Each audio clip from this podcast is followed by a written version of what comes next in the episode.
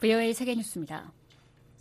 러시아군은 23일 우크라이나 접경 자국 영토에 침투한 우크라이나 공작원들과 전투를 벌였다고 주장했습니다.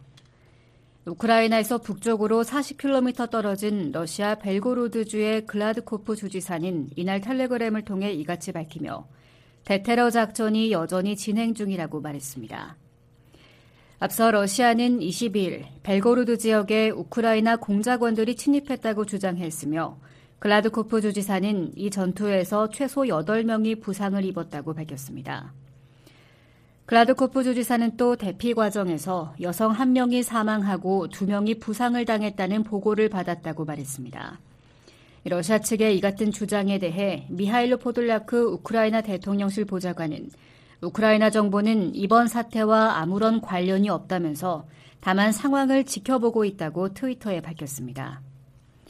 한편 우크라이나 언론은 우크라이나 군 정보기관을 인용해 러시아 시민들로 구성된 두 개의 러시아 무장반군 단체 러시아 자유군단과 러시아 의용군단이 이번 공격에 책임이 있다고 주장했습니다. 이런 가운데 우크라이나군은 이날 이른 시각 주요 전선에서 30차례가 넘는 충돌이 있었으며 남부 바흐무트와 마린카가 전투의 중심이었다고 밝혔습니다. 프랭크 캔달 미국 공군 장관은 우크라이나가 F-16 전투기를 제공받더라도 전황을 극적으로 바꾸지는 못할 것이라고 말했습니다. 캔달 장관은 22일 기자간담회에서 F-16이 우크라이나인들을 돕겠지만 상황을 근본적으로 바꾸지는 않을 것이라며 그것은 게임 체인저가 아니라고 말했습니다. 캔달 장관은 우크라이나와 러시아 모두 공중 통제를 하지 못하고 있기 때문에 전투기는 양국 간 전쟁에서 결정적 요인이 되지 않는다고 설명했습니다.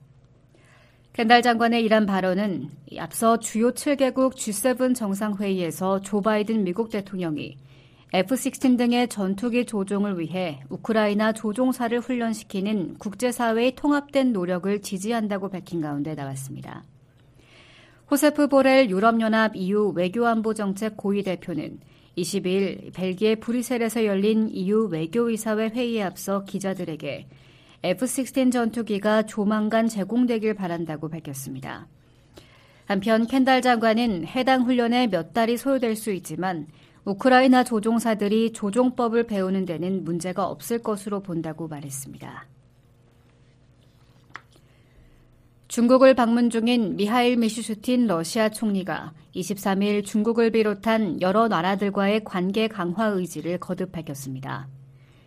러시아 관영 타스 통신에 따르면 미슈슈틴 총리는 이날 상하이에서 열린 러시아 중국 비즈니스 포럼에서 러시아가 역동적으로 발전하는 시장을 보고 있다면서 급속도로 경제가 발전하고 있는 나라들과의 교역을 확대해왔고 이는 우리의 큰 친구인 중국에 전적으로 적용된다고 말했습니다. 이어 러시아는 우호적인 나라들과 계속 유대를 쌓아나갈 것이며 이는 푸틴 대통령이 올해 6, 올해 6대 핵심 과제로 제시했던 것 중 하나라고 강조했습니다. 미슈스틴 총리는 24일까지 이어지는 이번 중국 방문 중 시진핑 국가주석을 면담할 계획이라고 러시아 크렘린궁은 밝혔습니다. 한편 니콜라이 파트루셰프 러시아 국가안전보장회의 서기는 20일 모스크바를 방문한 천원칭 중국 공산당 정치국 위원 겸 중앙정치법률위원회 서기와의 면담에서 중국과의 우호 관계를 확대하고 심화하는 것이 러시아의 전략적 진로라고 말했습니다. 파트루셰프 서기는 또 러시아는 모든 분야에서 중국과 상호 이익이 되는 협력의 발전을 우선시하고 있다고 밝혔습니다. 조 바이든 미국 대통령과의 의화, 의회 지도부가 20일 연방부채 한도 인상을 위한 협상을 재개했지만 입장차를 좁히는 데 실패했습니다. 바이든 대통령은 이날 협상 직후 성명을 통해 협상을 위한 회의가 생산적이었다고 말했습니다. 이어 우리는 디폴트가 협상 테이블에 있지 않으며 초당적 합의를 향한 선의만이 전진할 수 있는 유일한 방안임을 거듭 확인했다고 설명했습니다. 메카시 의장도 기자들에게 이날 회의가 그동안의 협상 중 최고였다면서도 생산적이었지만 진전은 없었다고 설명했습니다. VOA 세계뉴스 김지훈이었습니다.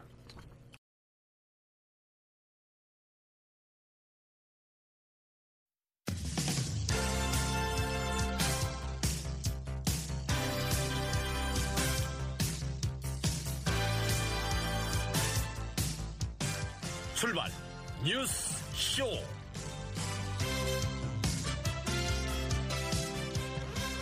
여러분 안녕하십니까? 5월 24일 수요일 새벽 VOA 출발 뉴스쇼 시작하겠습니다.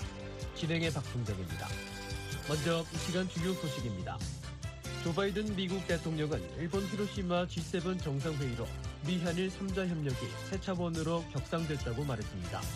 조 바이든 미국 대통령이 한일 정상을 워싱턴에 초청했다고 백악관이 공식 확인했습니다. 한국과 유럽연합 정상이 탄도미사일 발사와 핵 개발 등 북한의 도발 행위를 강력히 규탄하며 비핵화 대화에 복귀할 것을 촉구했습니다. 오늘 북한은 대체로 맑겠습니다. 아침 최저 기온은 2도에서 15도, 낮 최고 기온은 19도에서 28도가 되겠습니다. 바다의 물결은 동해 북부는 0.5에서 1.5m, 서해 북부는 0.5에서 1m로 일겠습니다. 첫 소식입니다. 조 바이든 미국 대통령이 일본 히로시마에서 열린 주요 7개국 G7 정상회의 결과를 긍정적으로 평가했습니다. 미한일 3자 협력이 새 차원으로 격상됐다는 점도 밝혔습니다. 조상진 기자가 보도합니다. 조 바이든 대통령은 22일 일본 히로시마 주요 7개국 정상회의를 통해 더 큰 진전을 위한 계기가 마련됐다고 평가했습니다. 바이든 대통령은 이날 자신의 사회연결망 서비스에 올린 글과 동영상을 통해 G7이 앞으로 몇 달 동안 더 큰 진전을 위한 준비를 하기 위해 더 단결되고 단호하며 결의에 차 있다고 밝혔습니다. 그러면서 히로시마에서 미국과 일본, 인도, 호주가 참여하는 사자 안보 협의체 쿼드 회의를 개최하고 일본, 호주, 우크라이나, 인도와 양자 회담을 가진 것을 성과로 꼽았습니다. 또한 우크라이나에 대한 지지를 표명하고 중국에 공동 대응하면서 전 세계적으로 중요한 문제를 해결하려 노력한 점도 강조했습니다.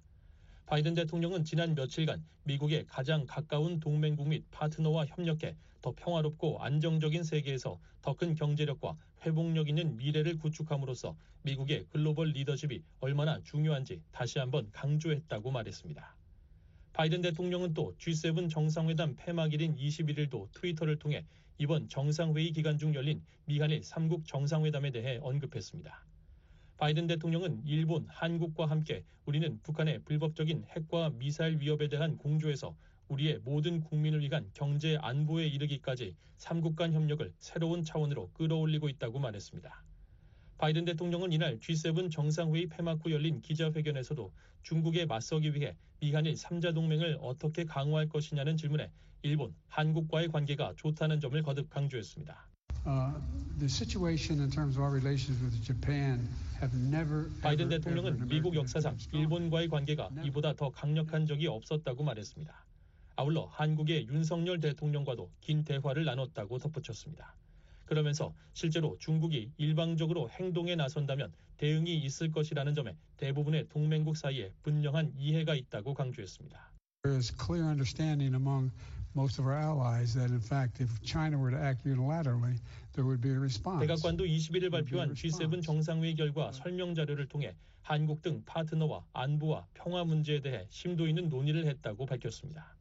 백악관은 G7 정상들은 우크라이나와 호주, 브라질, 오세아니아 지역의 쿡제도, 인도양의 코모로 공화국, 인도, 인도네시아, 한국, 베트남 등 초청국 정상들을 만나 국제 평화와 안보에 대해 논의했다고 밝혔습니다. 이어 특히 전 세계의 식량 안보와 인도주의적 상황에 미치는 영향을 고려해 국제법과 유엔 헌장의 원칙, 영토 보전, 주권 존중을 바탕으로 정의롭고 지속 가능한 평화를 지지한다는 내용의 식량 안보에 관한 행동 계획을 발표했다고 덧붙였습니다. 앞서 일본 히로시마에서 미국을 비롯한 주요 7개국 정상들과 한국 등 초청국 정상들이 참석한 가운데 19일부터 21일까지 G7 정상회의가 열렸습니다. 이번 G7 정상회의에는 또 볼로드미르 젤렌스키 우크라이나 대통령이 직접 참석해 러시아의 우크라이나 침략에 대한 회원국들의 연대와 지원을 강조했습니다. G7 정상들은 이번 회의에서 채택한 공동 성명에서 북한의 핵과 탄도미사일 위협을 강력히 규탄하며 북한의 무모한 행동에는 강력한 대응이 뒤따를 것이라고 강조했습니다. 아울러 이번 회의에서는 G7 정상회의 최초로 핵군축 성명이 채택돼 북한의 핵실험과 탄도미사일 발사 등 도발을 자제할 것을 촉구했습니다. 또 21일에는 G7 정상회의를 계기로 미한일 3국 정상이 지난해 11월 캄보디아 푸놈펜 회담 이후 6개월 만에 다시 만나 북한의 핵과 미사일 위협에 대한 새로운 공조 등 3국 협력 강화 방안을 논의했습니다. 또한 이 자리에서 바이든 대통령은 미한일 3국 정상회담을 위해 윤 대통령과 기시다 총리를 워싱턴으로 초청하기도 했습니다. BOA 뉴스 조상진입니다. 조 바이든 미국 대통령이 한일 정상을 워싱턴에 초청했다고 백악관이 공식 확인했습니다. 백악관 국가안보회의 대변인은 22일 관련 보도에 대한 VOA의 논평 요청에 바이든 대통령은 일본 히로시마에서 열린 기시다 후미오 일본 총리와 윤석열 한국 대통령과의 회담에서 삼국 관계를 지속적으로 강화하기 위해 두 지도자를 백악관에서 열리는 공식 회담에 초청했다고 밝혔습니다. 다만 구체적인 회담 일정과 주요 의제에 대해선 현 시점에서 추가로 설명할 내용은 없다고 답했습니다. 앞서 로이터 통신 등 미국 언론은 21일 미 고위 권리를 인용해 바이든 대통령이 이날 주요 7개국 정상회의를 계기로 일본 히로시마에서 열린 미한일 정상회담에서 윤 대통령과 기시다 총리를 3국 정상회담을 위해 워싱턴 DC로 초청했다고 보도한 바 있습니다. 백악관에서 3자 회담이 개최되면 바이든 행정부 출범 이후 네 번째이자 다자회의 계기가 아니라 별도로 열리는 첫 미한일 정상회담이 됩니다.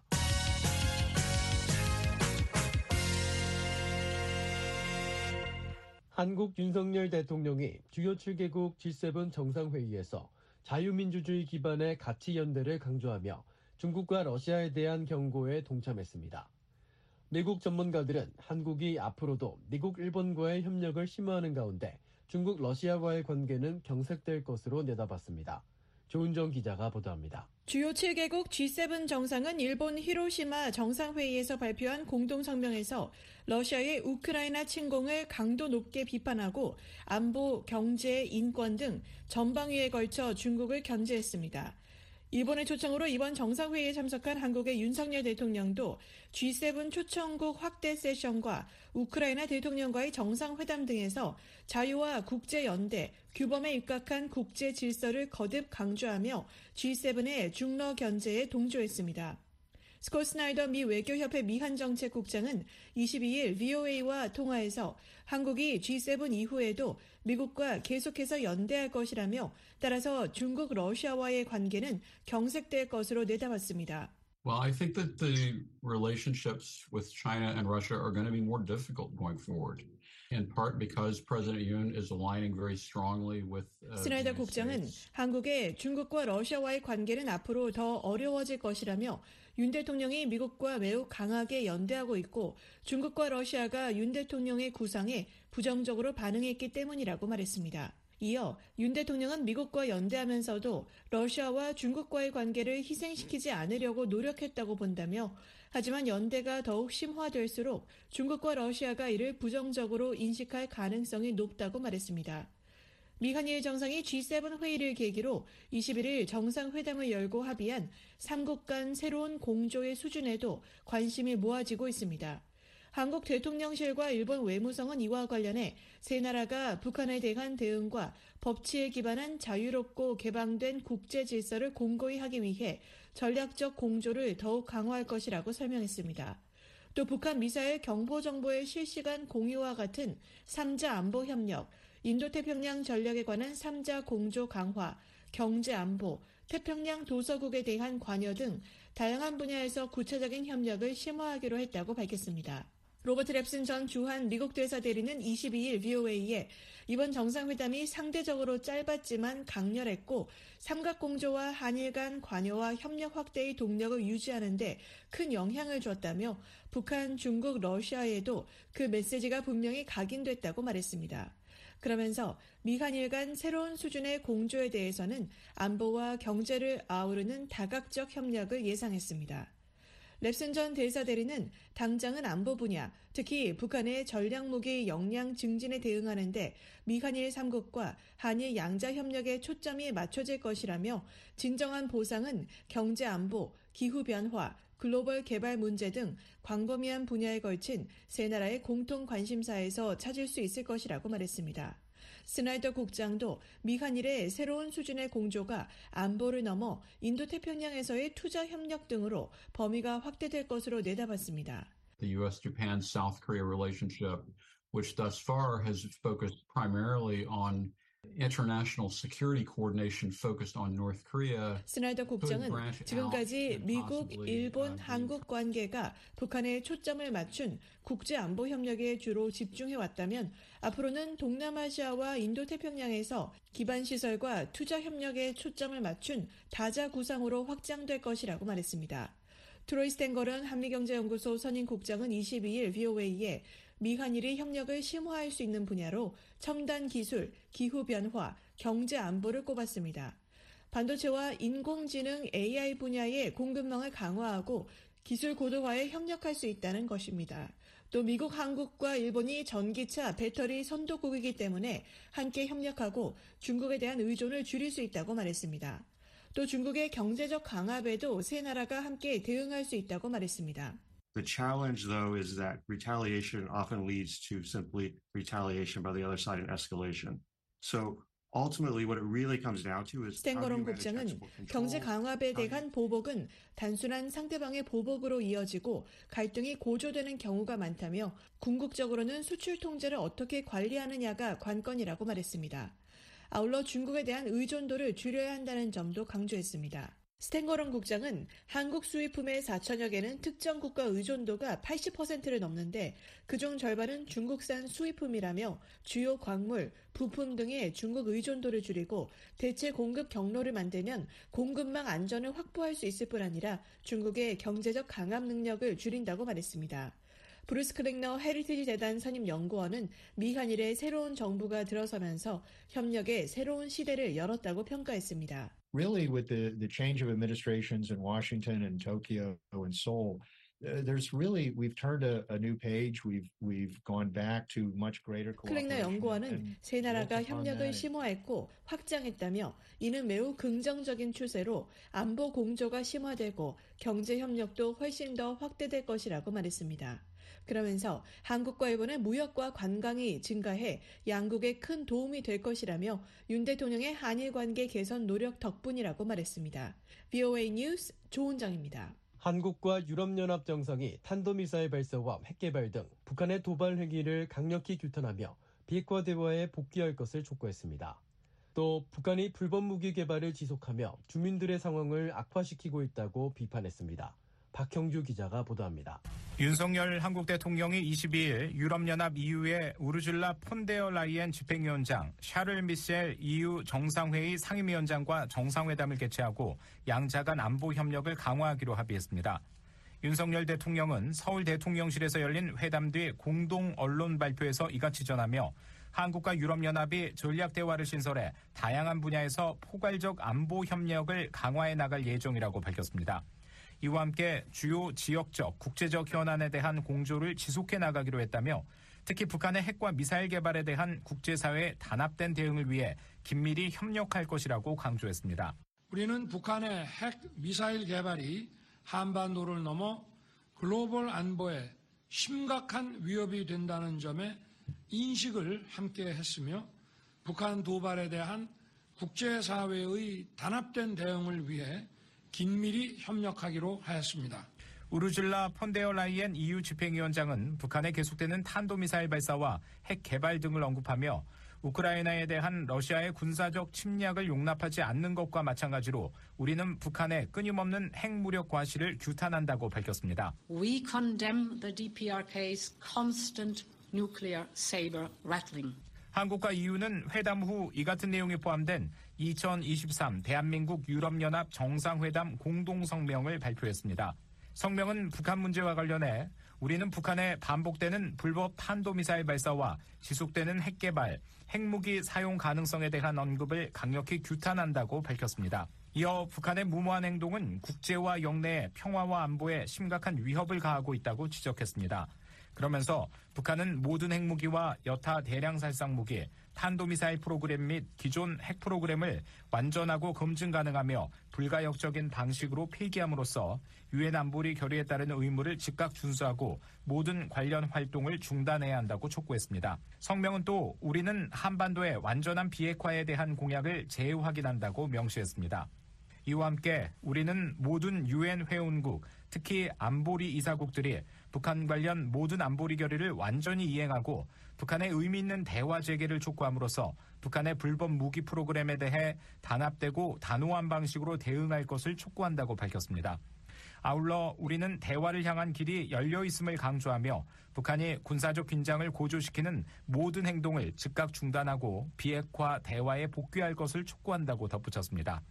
그러면서 이를 위해 미셸 상임위원장과 폰데어 라이엔 집행위원장은 비핵, 평화, 번영의 한반도를 위한 한국의 담대한 구상의 목표에 대해 지지를 표명했다고 설명한 데 이어 또한 이유는 자유롭고 평화로운 한반도 평화 통일을 지지한다고 언급했습니다. 성명은 우리는 북한 내 인권 침해 및 인권 유린에 대해 중대한 우려를 표명한다고 밝혔습니다. 특히 북한의 불법 무기 프로그램을 지원하기 위한 재원 사용은 북한 주민들의 인도주의적 상황을 악화시키고 있다고 비판했습니다. 그러면서 우리는 한반도의 지속 가능한 평화와 안보를 구축하는 데 있어 인권이 필수적인 요소임을 재확인한다고 덧붙였습니다. 또한 우리는 북한 인권 상황에 대한 인식을 제고하고 북한의 인권 존중과 인권 실현을 유도하기 위해 양자 정책 협의 및 유엔 인권기구 내 협력을 강화하는 데 동의한다고 명시했습니다. 아울러 우리는 국제인도법과 인도주의 원칙에 따라 취약 집단에 대해 인도적 지원을 제공하고자 하는 의지를 재확인한다는 점도 성명은 덧붙였습니다. 한일 관계에 대해선 우리의 공통의 목표를 증진하는 데 있어 한일 협력의 중요성을 인식하고 한일 관계 개선을 위한 각국 정부의 노력을 환영한다고 밝혔습니다. 한편 한 EU 정상들은 성명에서 우리는 타이완 해협에서의 평화와 안정 유지의 중요성을 강조하며 인도 태평양에서의 일방적 현상 변경 시도에 반대한다고 언급했습니다. 또한 우크라이나 사태와 관련해 우리는 국제법의 중대한 위반을 구성하는 러시아의 우크라이나 침략을 다시 한번 단호히 규탄한다고 밝혔습니다. 아울러 우리는 우크라이나의 회복과 재건을 지원하기로 약속하며 필요한 기간만큼 우크라이나 지원을 지속하기로 결의한다고 덧붙였습니다. 이번 회담은 한 EU 수교 60주년을 맞아 성사됐으며 EU 두 정상의 동시 방한은 2012년 이후 11년 만입니다. 윤석열 대통령은 EU 측과의 정상회담을 끝으로 주요 7개국 G7 정상회의를 계기로 이뤄진 이른바 외교 슈퍼위크 일정을 마무리했습니다. 윤 대통령은 지난 19일에서 21일 일본 히로시마에서 열린 G7 정상회의를 전후로 EU 지도부를 포함해 11개국 정상과 양자회담을 한 것으로 알려졌습니다. 특히 G7 정상회의 마지막 날인 21일엔 현지에서 한일 정상회담이 열렸고 이어 조 바이든 대통령이 참석해 짧은 시간이었지만 미한일 3자 정상회담도 개최됐습니다. 바이든 대통령은 이 자리에서 윤석열 한국 대통령과 기시다 일본 총리를 워싱턴 DC로 초청하겠다고 제안했습니다. 이번 G7 정상회의 주최국인 일본의 기시다 후미오 총리의 초청으로 G7 회의에 참석한 윤석열 대통령은 이 기간 G7 회원국의 대중 대러 견제 노선에도 적극 동참하는 모습을 보였습니다. 이와 관련해 한국의 박진 외교장관은 22일 한국 언론과 인터뷰에서 G7 국가들과 핵심 가치를 공유하고 국제사회의 공통 과제에 공동 대응하겠다고 하는 것은 대한민국의 높아진 위상을 보여준다며 한국이 기여할 수 있는 범위가 넓어졌다고 평가했습니다. VOA 뉴스 박형주입니다. 한국은 시장 경제와 민주주의 지원에 대한 미국의 헌신을 보여주는 증거라고 미국 공화당 하원 의원이 밝혔습니다. 북한과 중국의 위협을 막기 위한 동맹국의 노력을 계속 지원하는 것이 어느 때보다 중요하다는 점도 강조했습니다. 이존 기자입니다. 공화당 소속의 프렌치 힐 하원 의원은 미국과 한국의 성공적인 동맹은 지난 70년 동안 인도태평양 지역의 평화와 안보, 번영을 유지해왔다고 말했습니다. 힐 의원은 최근 올해 미한동맹 70주년을 기념하기 위한 본회의장 연설에서 한국전쟁의 잿더미에서 이제는 세계에서 가장 크고 성공한 경제대국 중 한 곳으로 성장한 한국은 시장경제와 민주주의 지원에 대한 미국의 헌신을 보여주는 증거라면서 이같이 밝혔습니다. 그러면서 미국이 북한의 일상적인 위협과 중국 공산당의 점증하는 공세로부터 활기찬 민주주의와 번영하는 경제를 보호하기 위한 동맹국들의 노력을 계속 지원하는 것은 그 어느 때보다 중요하다고 강조했습니다. 이 의원은 윤석열 한국 대통령의 지도력과 독재적인 공화국에서 진정한 민주공화국으로 거듭나기 위한 한국인들의 집념, 그리고 세계 10대 경제대국 건설에 대해 윤 대통령에게 감사한다고 말했습니다. 이어 그것은 70년간 놀라운 변화라며 우리는 함께 인도태평양 지역과 전 세계 자유와 번영을 계속 증진할 것이라고 강조했습니다.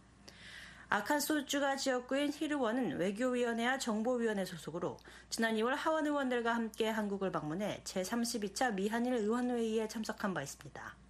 한편 지난달 미 상하원에서는 올해 미한 동맹 70주년을 기념하는 동반 결의안이 상정된 가운데 이 결의안은 상원에서 채택됐고 하원에선 아직 계류 중입니다. 결의안은 미한 동맹에 대해 한반도 평화와 안보, 번영의 핵심 주기자, 영내 평화의 중요한 구성 요소라고 명시했습니다. VA 뉴스 이존입니다. 주한 미 7공군은 22일 대북 억제력과 관련해 미한 공군이 계속 협력하고 있다는 입장을 밝혔습니다. 7공군 공보실은 이날 VOE에 보낸 이메일에서 관련 질문에 미한 공군은 침략을 억제하고 정전을 유지하며 한국을 방어하고 동맹에 대한 어떤 공격이라도 물리치기 위해 계속 함께 훈련하고 있다고 답했습니다. 그러면서 모든 연합훈련은 성격상 완전히 방어적이며 다른 국가를 위협하거나 도발하려는 의도가 없다고 강조했습니다. 미한은 올해 북한의 미사일 위협 속에 B-52H, 비옴비 같은 전략 폭격기 등을 동원한 연합공중훈련을 강화하고 있습니다. 앞서 필립 골드버그 주한 미국 대사는 18일 한국 공군대학 특별 강연에서 미한 공군이 연합훈련과 군사협력을 통해 북한에 대한 핵심적인 억제력을 발휘하고 있다고 밝혔습니다.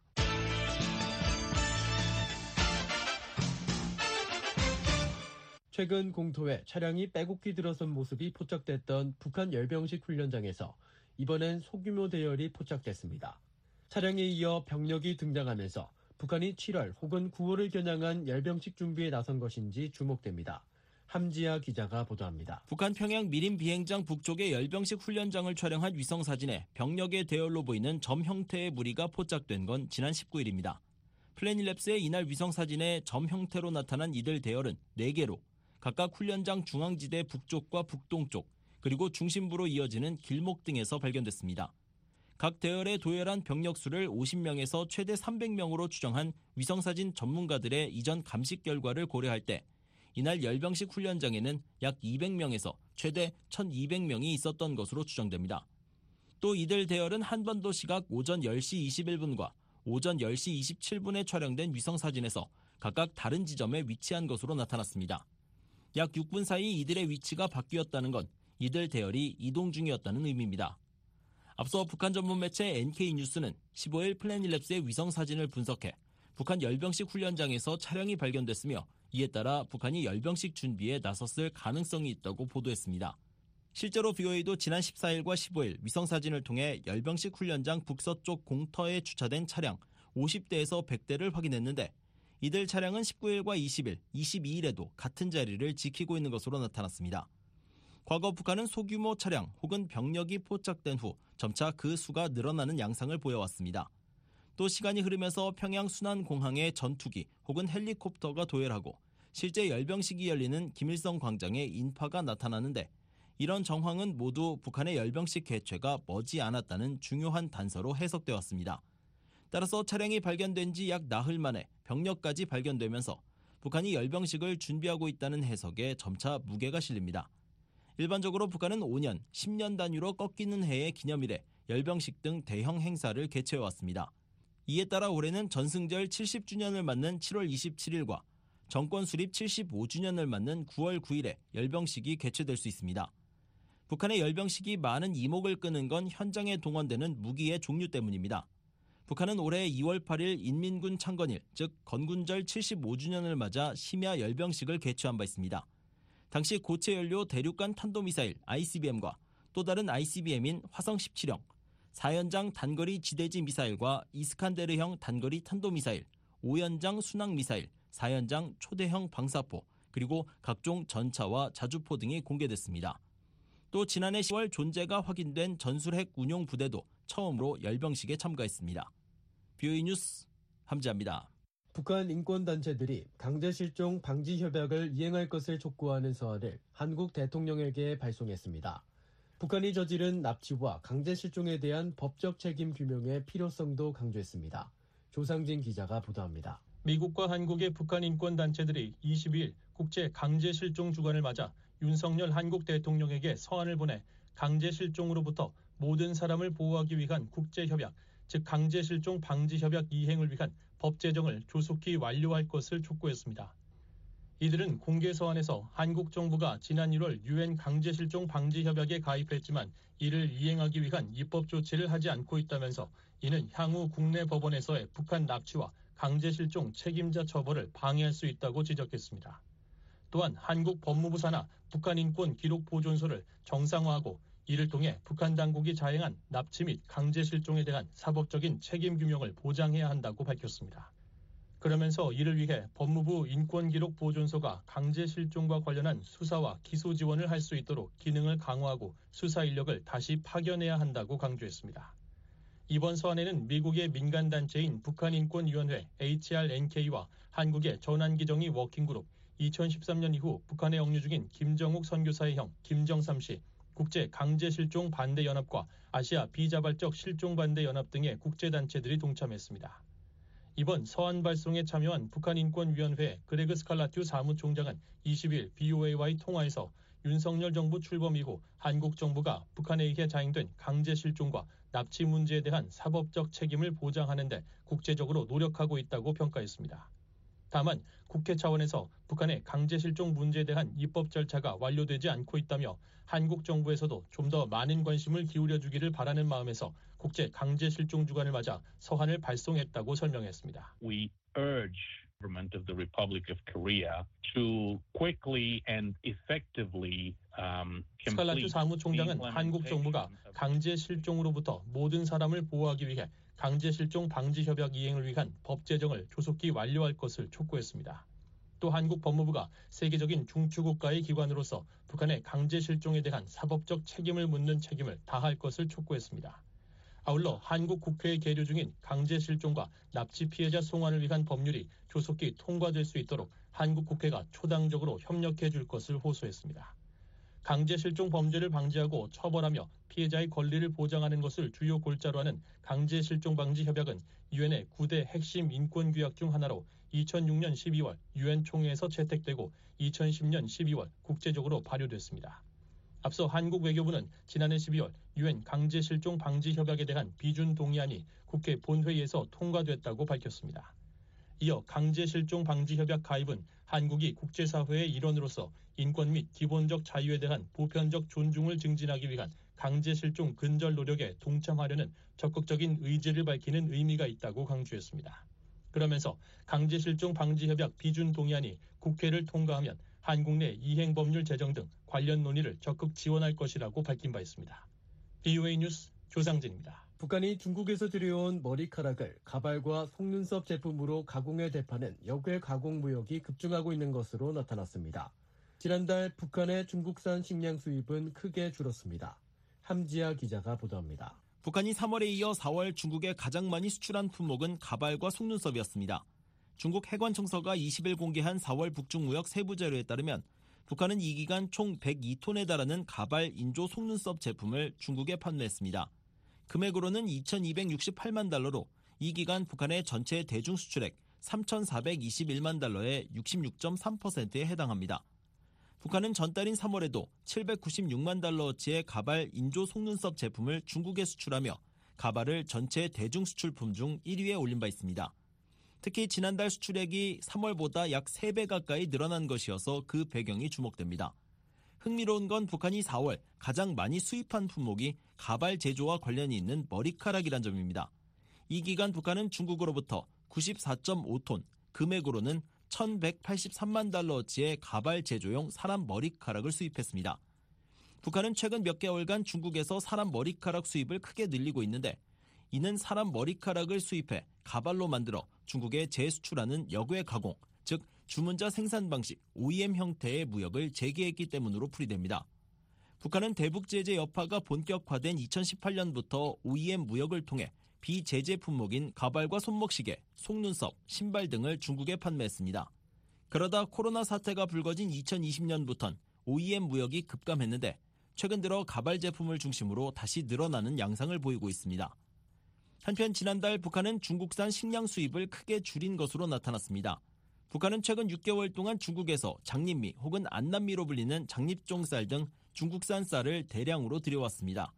그런데 4월 북한의 단립종과 장립종 쌀 수입액은 각각 506만 9천 달러와 78만 3천 달러로 3월의 장 단립종 쌀 수입액 2,175만 7천 달러에 약 27%에 불과했습니다. 또 4월 쌀 수입량은 11,910톤으로 집계됐는데 이는 3월에 46,761톤의 4분의 1 수준입니다. 따라서 식량난 가능성이 제기된 북한이 어느 정도 식량 부족 상황을 해소한 것인지 주목됩니다. 앞서 유엔 식량농업기구 FAO는 지난 3월 발표한 1분기 작황 전망과 식량 상황 보고서에서 북한을 외부 식량 지원이 필요한 나라로 재지정한 바 있습니다. 또 BOA는 미 해양 대기청의 위성 자료를 분석해 북한의 예년보다 약 1개월 앞서 봄 가뭄이 시작됐다고 보도했었습니다. BOA 뉴스 함지합니다.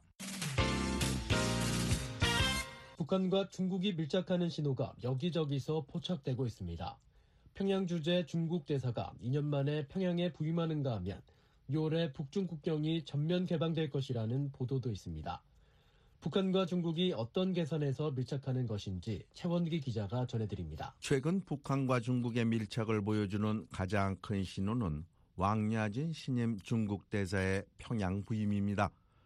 중국 공산당 대외연락부 부부장 출신인 왕 대사는 2021년 2월 북한 주재 대사로 내정됐지만 북중 국경이 봉쇄되는 바람에 2년간 베이징에서 기다려야만 했습니다. 전임자인 리진진 대사는 무려 6년 9개월간 평양에 근무하고 2021년 12월 귀국했습니다. 이 때문에 평양의 중국 대사관에는 1년 4개월간 대사가 없었습니다. 신임 왕 대사는 3월 27일 중국 단둥에서 승용차 편으로 북한에 들어갔습니다. 왕 대사는 4월 6일 평양 만수대 의사당에서 최룡의 북한 최고인민회의 상임위원장에게 신임장을 제정했습니다. 이어 왕 대사는 5월 8일 최선희 북한 외무상을 만났습니다. 평양 주재 중국 대사관은 인터넷에 올린 글에서 최 외무상이 5년 전 오늘 김정은 총비서와 시진핑 총서기가 중국 다롄에서 가진 역사적 회동을 강개무량하게 회고했다고 전했습니다. 이 자리에서 북한은 북중 친선 관계를 더욱 발전시키자고 강조했습니다. 북한 관영 조선중앙방송입니다. 두당 두 나라 수령들의 숭고한 의도를 받들어 전통적인 저종 친선 협조 관계를 더욱 승화 발전시켜 나가려는 최선희 외무상은 평양 외곽 고방산 초대소에서 왕대사의 부임을 축하하는 환영 연회도 베풀고 함께 낚시를 하는 등 환대했습니다. 시진핑 중국 국가주석은 왕대사를 통해 김정은 국무위원장에게 구두 친서를 보냈습니다. 노동신문에 따르면 시 주석은 김 위원장에게 지역의 평화와 안정 발전과 번영을 촉진시켜 나갈 용의가 있다고 밝혔습니다. 왕 대사는 11일 윤정호 북한 대외경제상을 만난 데 이어 17일에는 김덕훈 내각 총리를 만났습니다. 왕 대사는 이어 19일 평양에서 알렉산드로 마체고라 러시아 대사와 만났습니다. 한국 정부 산하 국책 연구기관인 통일연구원 조한범 박사는 중국 대사가 평양에 부임한 것 자체가 양국 간 인적 교류가 시작됐다는 신호라고 말했습니다. 북한이 2020년 1월 말에 국경을 봉쇄한 이후 북한으로 입국한 유일한 공식적으로 확인된 인사가 왕야진 대사고요. 최근에 북중 관계 강화에 대한 어떤 하나의 흐름, 북한도 조만간 국경 봉쇄 해제를 그 할 가능성이 있다 이렇게 볼 수 있겠죠. 이런 상황에서 북한이 다음 달 10일 국경을 재개방할 것으로 보인다고 홍콩에서 발행되는 사우스 차이나 모닝 포스트 신문이 지난 11일 보도했습니다. 이 신문은 북중 양측으로부터 브리핑을 받은 소식통을 인용해 북한이 이르면 다음 달 중국과의 접경 지역을 다시 열고 화물차 교역과 인적 왕래를 전면 재개할 것이라고 전했습니다. 소식통은 이 신문에 중국은 걱정하지 않지만 북한은 코로나에 대해 여전히 걱정하고 있기 때문에 북중 국경을 언제 재개방할 것인지는 전적으로 북한에 달려 있다고 말했습니다. 신문은 또 북한과의 접경 지역인 중국 랴오닝성 여행사 두 곳이 북한 당국으로부터 다음 달 10일 관광객의 입국을 허용할 것이라는 통지를 받았다고 전했습니다. 북한은 중국에서 코로나가 확산하자 2020년 1월 북중 국경을 봉쇄했습니다. 이후 지난해 9월 북중 화물 열차 운행을 정상화했지만 화물 트럭 등의 육로 수송은 3년이 넘도록 재개하지 않고 있습니다. 북한은 러시아와의 관계도 강화하고 있습니다. 김 위원장은 지난 5월 8일 러시아의 전승기념일을 맞아 블라디미르 푸틴 러시아 대통령에게 보낸 축전에서 러시아 인민이 당신의 영도 밑에 적대 세력들로부터 나라의 자주권과 존엄, 지역의 안정을 보장하기 위한 여정에서 앞으로도 계속 승리하리라고 확신한다고 밝혔습니다. 전문가들은 북한과 중국의 밀착은 상호 전략적 이해관계가 맞아떨어진 결과라고 말합니다. 전략적 측면에서 미국과 중국은 패권 경쟁을 벌이고 있습니다. 미국은 지난해 10월 국가 안보 전략 보고서를 통해 중국과의 경쟁에서 승리하고 러시아를 억제하는 것이 미국의 핵심 목표라고 밝혔습니다. 이 목표에 따라 미국은 동북아에서 한국, 일본과 군사적, 외교적, 경제적 동맹 관계를 강화하고 있습니다. 미국의 같은 움직임에 맞서 북한도 중국과의 동맹 관계를 강화하려는 것이라고 워싱턴의 북한 전문가인 캥고스 미 해군 분석센터 국장은 말했습니다.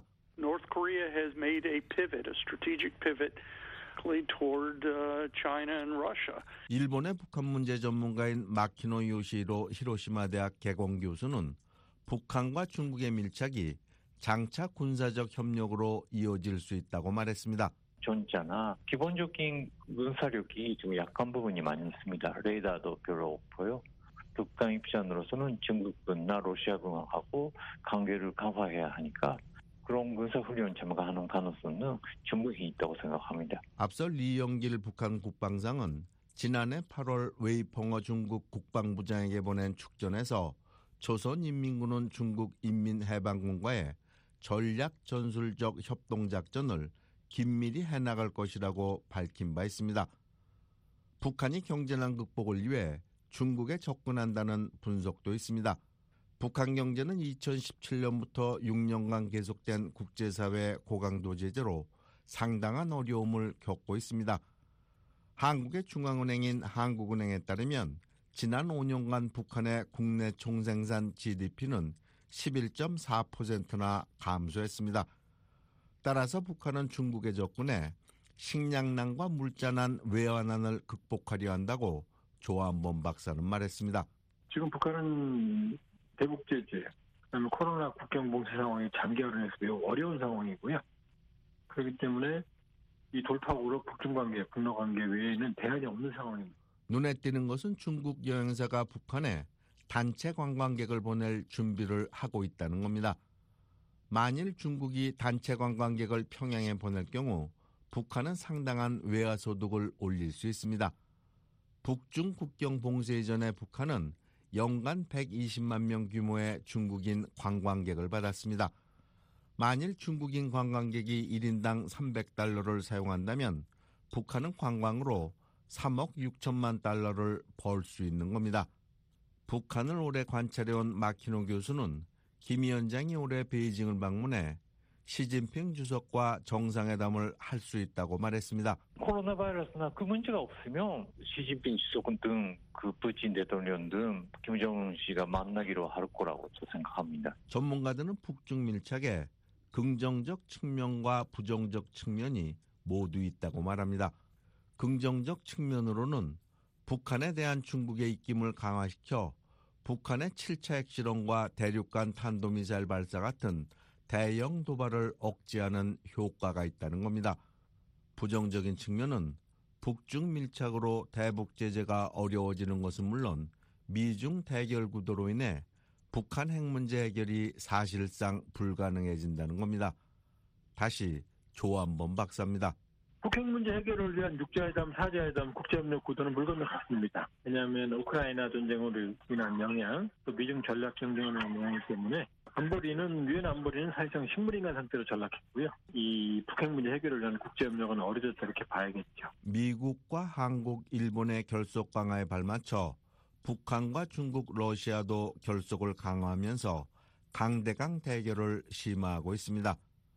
이 같은 기류가 한반도와 동북아 정세에 어떤 변화를 몰고 올지 주목됩니다. VOA 뉴스 최원기입니다. 우크라이나 전쟁을 주제로 열린 유엔 안보리 회의에서 미국 등 다수의 이사국들이 러시아와 북한 간 무기 거래를 비판했습니다. 북한이 제공한 무기가 우크라이나의 민간인을 위협하는 데 사용되고 있다는 지적도 나왔습니다. 박형주 기자가 보도합니다. 유엔 주재 미국 대표부의 로버트 우드 대사는 18일 유엔 안보리 회의에서 우리는 2021년 11월 크렘린과 협력하는 악랄한 용병 조직 바그너 그룹이 유엔의 대북 무기 금수 조치를 위반하며 북한에서 보병 로켓과 미사일을 수입한 것을 알고 있다고 말했습니다. Senior Russian officials and the DPRK have been involved in additional discussions aimed at Russia providing the DPRK food and commercial aircraft. 우드 대사는 이어 게다가 러시아 고위 관리들과 북한은 북한이 러시아에 20여 종의 무기와 군수품을 제공하는 대가로 러시아가 북한에 식량과 상업용 항공기를 제공하는 방안을 위한 추가 논의를 진행하고 있다며 이는 유엔 안보리의 다수 결의에 대한 추가 위반이 될 것이라고 지적했습니다. 앞서 미국 정부는 지난 1월 북한이 러시아의 우크라이나 침략 전쟁을 지원하는 바그너 그룹에 무기를 공급하는 정황을 담은 위성 사진을 전격 공개하며 바그너 그룹에 대한 추가 제재를 단행했습니다. 이어 백악관 국가안보회의의 존 커비 전략소통조정관은 지난 3월 말 러시아가 북한으로부터 24종 이상의 무기와 군수품을 받게 될 것이라며 군수품 지원 대가로 북한에 식량을 제공하고 있다고 밝혔습니다. 안보리 상임이사국인 영국의 바바라 우드워드 유엔 대사도 이날 러시아는 유엔 안보리 관련 결의를 노골적으로 위반하면서 이란과 북한과 같은 국가들로부터 푸틴의 불법 전쟁에 필요한 무기를 조달하고 있다고 꼬집었습니다. Russia sources weapons for Putin's illegal war from states such as Iran and DPRK. 그러면서 영국은 다른 국가들에게 러시아에 군사 지원을 제공하지 말 것을 요구한다고 말했습니다. 또 다른 안보리 상임이사국인 프랑스의 니콜라 드리비에르 유엔 대사는 우리는 우크라이나에 합법적으로 무기를 제공하고 있지만 러시아는 부족한 재고를 보충하기 위해 이란에서 전투용 드론, 북한에선 미사일과 탄약을 구입하며 불법적으로 무기를 조달하려고 한다고 비판했습니다. 들리비에르 대사는 이어 러시아의 안보리 결의 위반을 지적하며 북한 등에서 조달한 무기 중 일부는 학대와 범죄를 일삼는 용병그룹 바그너가 사용하고 있다고 지적했습니다. 안보리 이사국인 알바니아의 알바나 토틀라니 유엔 부대표는 러시아는 안보리 결의를 위반하며 이란과 북한으로부터 불법 무기를 이전하고 있다고 밝혔습니다. A permanent member of this council that is violating international law has called a meeting to condemn those who support the victim of their attack. 그러면서 러시아는 우크라이나 전역의 민간인과 민간 인프라를 공격하기 위해 이런 무기들을 사용하고 있다고 비판했습니다. 올해부터 2년 동안 안보리 비상임 이사국으로 활동하는 지중해 국가 몰타의 바네사 프레이저 유엔 대사는 우리는 러시아가 우크라이나에 대한 침략 전쟁에 사용할 무기를 북한으로부터 획득하려 한다는 최근 보고에 대해 매우 우려한다고 밝혔습니다. 그러면서 이러한 거래는 여러 유엔 안보리 결의를 위반하고 안보리 자체의 권위와 온전함을 훼손할 것이라고 지적했습니다. 한편 러시아는 우크라이나의 서방 무기의 유입이 증가하고 있으며 북대서양 조약 기구 나토 국가들은 분쟁에 대한 평화적 해결책에 관심이 없다고 주장했습니다. 중국의 경상 유엔 주재 부대표는 이날 특정 국가나 진영을 거론하지 않으면서 전장으로의 계속된 무기 유입은 심각한 도전을 야기할 것이라고 말했습니다. 그러면서 우크라이나 사태의 군사적 해결책은 없다면서 대화와 협상이 평화를 복원하는 근본적인 방법이라고 주장했습니다. VOA 뉴스 박형주입니다. 유엔 안보리 전문가 패널이 올해 제재를 권고한 북한 선박 중 최소 7척이 여전히 운항 중인 것으로 나타났습니다. 안보리가 아무런 조치도 취하지 않으면서 이런 일이 지속되고 있습니다. 함지아 기자가 보도합니다. 선박의 실시간 위치 정보를 보여주는 마린 트래픽 지도에 중국 얀타이 북쪽 56km 해상에서 동쪽, 즉 북한 서해 방면으로 운항 중인 북한 선박 수령산호가 보입니다. 중량 톤수 2,576톤급의 북한 선박 수령산호는 2020년 7월까지 한국의 한 해운 회사가 선주였지만 이후 북한 깃발을 달아 논란이 됐던 선박입니다.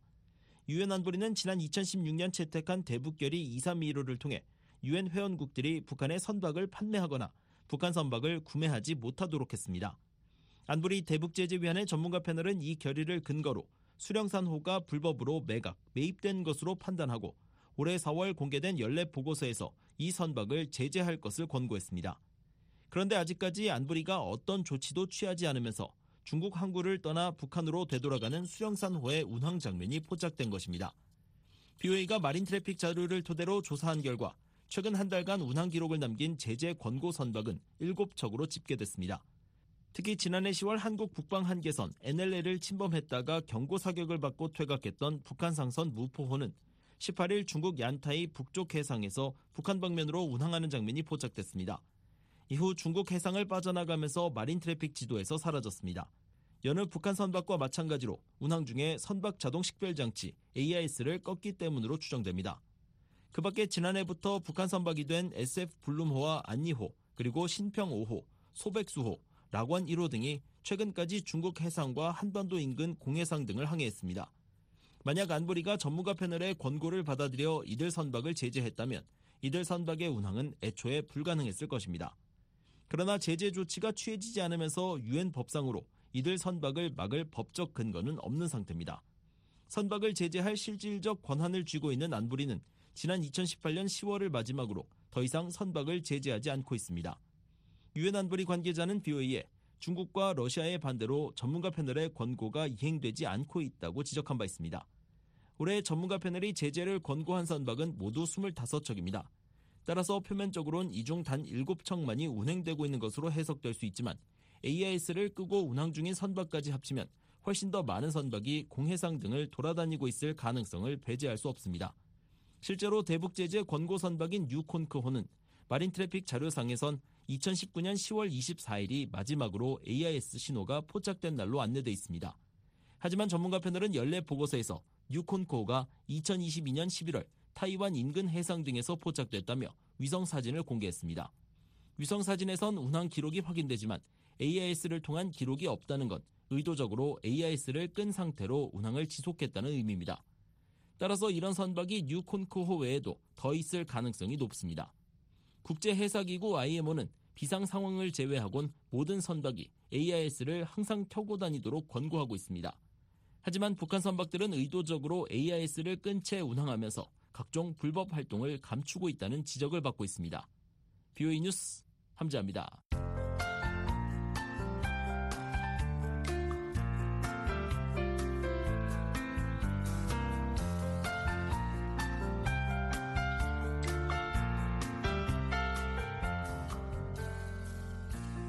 한국 기상청 제공 자세한 날씨 정보입니다.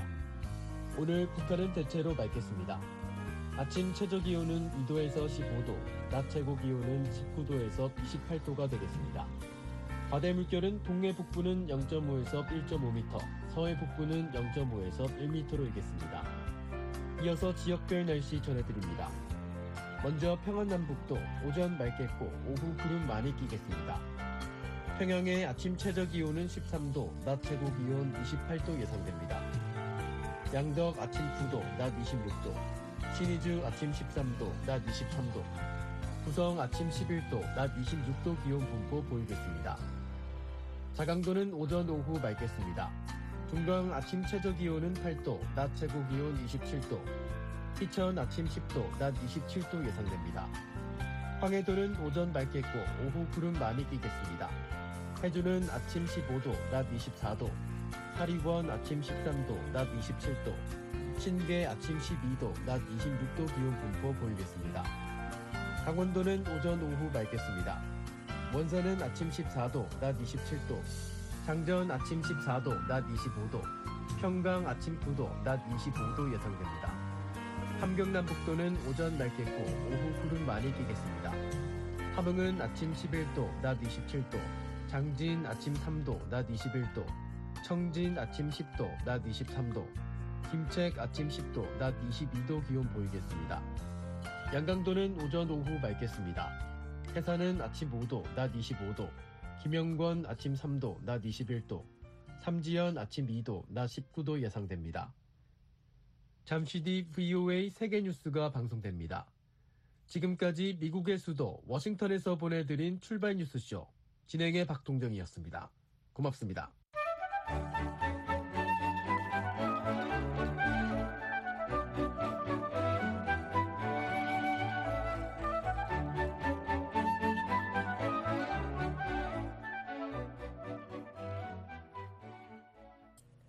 VOA 세계뉴스입니다. 미국과 한국이 북한의 사이버 외화벌이를 차단하기 위해 동시 제재 조치를 취했습니다. 한국 외교부는 23일 북한 정보통신 IT 인력의 외화벌이 활동에 관여해온 북한 기관 3곳과 개인 7명을 독자 제재 대상으로 지정한다고 밝혔습니다. 제재 대상 기관에는 북한 국방성 산하 IT 회사인 진용정보기술개발협조회사와 군소공업부 산하 IT 회사인 동명기술무역회사가 포함됐습니다. 미국도 이날 북한의 사이버 활동에 연루된 4개 기관과 개인 1명에 대해 제재를 가했습니다. 미 재무부 세외자산통제실은 북한 내 기반을 둔 진용정보기술개발협조회사와 총책임자인 김상만 씨, 그리고 110호 연구소, 평양자동화대학, 그리고 북한 정찰총국 산하 기술정찰국을 제재 명단에 추가한다고 발표했습니다. 진용 정보기술개발협조회사는 러시아와 중국, 라오스 등지의 인력을 파견해 외화벌이를 해온 것으로 알려졌습니다. 이 가운데 진용 정보기술개발협조회사를 제외한 3개 기관은 사이버 작전을 수행하고 대량 살상 무기 개발 자금을 대기 위한 수익 창출에 관여한 혐의로 제재 대상에 올랐습니다. 평양 자동화대학은 사이버 교육기관으로서 악의적 사이버 행위자를 양성하는 역할을 담당했으며 이들 중 많은 이들이 정찰총국 산악 사이버 기술 사이버 부대에서 일한다고 재무부는 설명했습니다. 또한 110호 연구소는 북한의 공격적 사이버 전술 개발 등을 주도해왔다고 덧붙였습니다. 러시아군은 23일 우크라이나 접경 자국 영토에 침투한 우크라이나 공작원들과 전투를 벌였다고 주장했습니다. 우크라이나에서 북쪽으로 40km 떨어진 러시아 벨고로드주의 글라드코프 주지사는 이날 텔레그램을 통해 이같이 밝히며 대테러 작전이 여전히 진행 중이라고 말했습니다. 앞서 러시아는 22일 벨고로드 지역에 우크라이나 공작원들이 침입했다고 주장했으며 글라드코프 주지사는 이 전투에서 최소 8명이 부상을 입었다고 밝혔습니다. 글라드코프 주지사는 또 대피 과정에서 여성 1명이 사망하고 2명이 부상을 당했다는 보고를 받았다고 말했습니다. 러시아 측의 이 같은 주장에 대해 미하일로 포들라크 우크라이나 대통령실 보좌관은 우크라이나 정부는 이번 사태와 아무런 관련이 없다면서 다만 상황을 지켜보고 있다고 트위터에 밝혔습니다. 한편 우크라이나 언론은 우크라이나군 정보기관을 인용해 러시아 시민들로 구성된 두 개의 러시아 무장반군 단체인 러시아 자유군단과 러시아 의용군단이 이번 공격에 책임이 있다고 주장했습니다. 이런 가운데 우크라이나군은 이날 이른 시각 주요 전선에서 30차례가 넘는 충돌이 있었으며 남부 바흐무트와 마린카가 전투의 중심이었다고 말했습니다. 프랭크 켄달 미국 공군 장관은 우크라이나가 F-16 전투기를 제공받더라도 전황을 극적으로 바꾸지는 못할 것이라고 말했습니다. 켄달 장관은 22일 기자간담회에서 F-16이 우크라이나인들을 돕겠지만 상황을 근본적으로 바꾸진 않을 것이라며 그것은 게임 체인저가 아니라고 말했습니다. 켄달 장관은 우크라이나와 러시아 모두 공중 통제를 하지 못하고 있기 때문에 전투기는 양국 간 전쟁에서 결정적 요인이 아니라고 말했습니다. 켄달 장관의 이날 발언은 앞서 주요 7개국 G7 정상회의에서 조 바이든 미국 대통령이 F-16 등의 전투기 조종을 위해 우크라이나 조종사를 훈련시키는 국제사회의 통합된 노력을 지지한다고 밝힌 가운데 나왔습니다. 호세프 보렐 유럽연합 외교안보정책 고위 대표는 22일 벨기에 브뤼셀에서 열린 EU 외교이사회 회의에 앞서 기자들에게 F-16 전투기가 조만간 제공되길 바란다고 밝혔습니다. 한편 켄달 장관은 해당 훈련에 몇 달이 소요될 수 있지만 우크라이나 조종사들이 조종법을 배우는 데는 문제가 없을 것으로 본다고 말했습니다. 중국을 방문 중인 미하일 미슈슈틴 러시아 총리가 23일 중국을 비롯한 여러 나라들과의 관계 강화 의지를 거듭 밝혔습니다. 러시아 관영 타스 통신에 따르면 미슈슈틴 총리는 러시아가 역동적으로 발전하는 시장을 보고 있다며 오는 우리의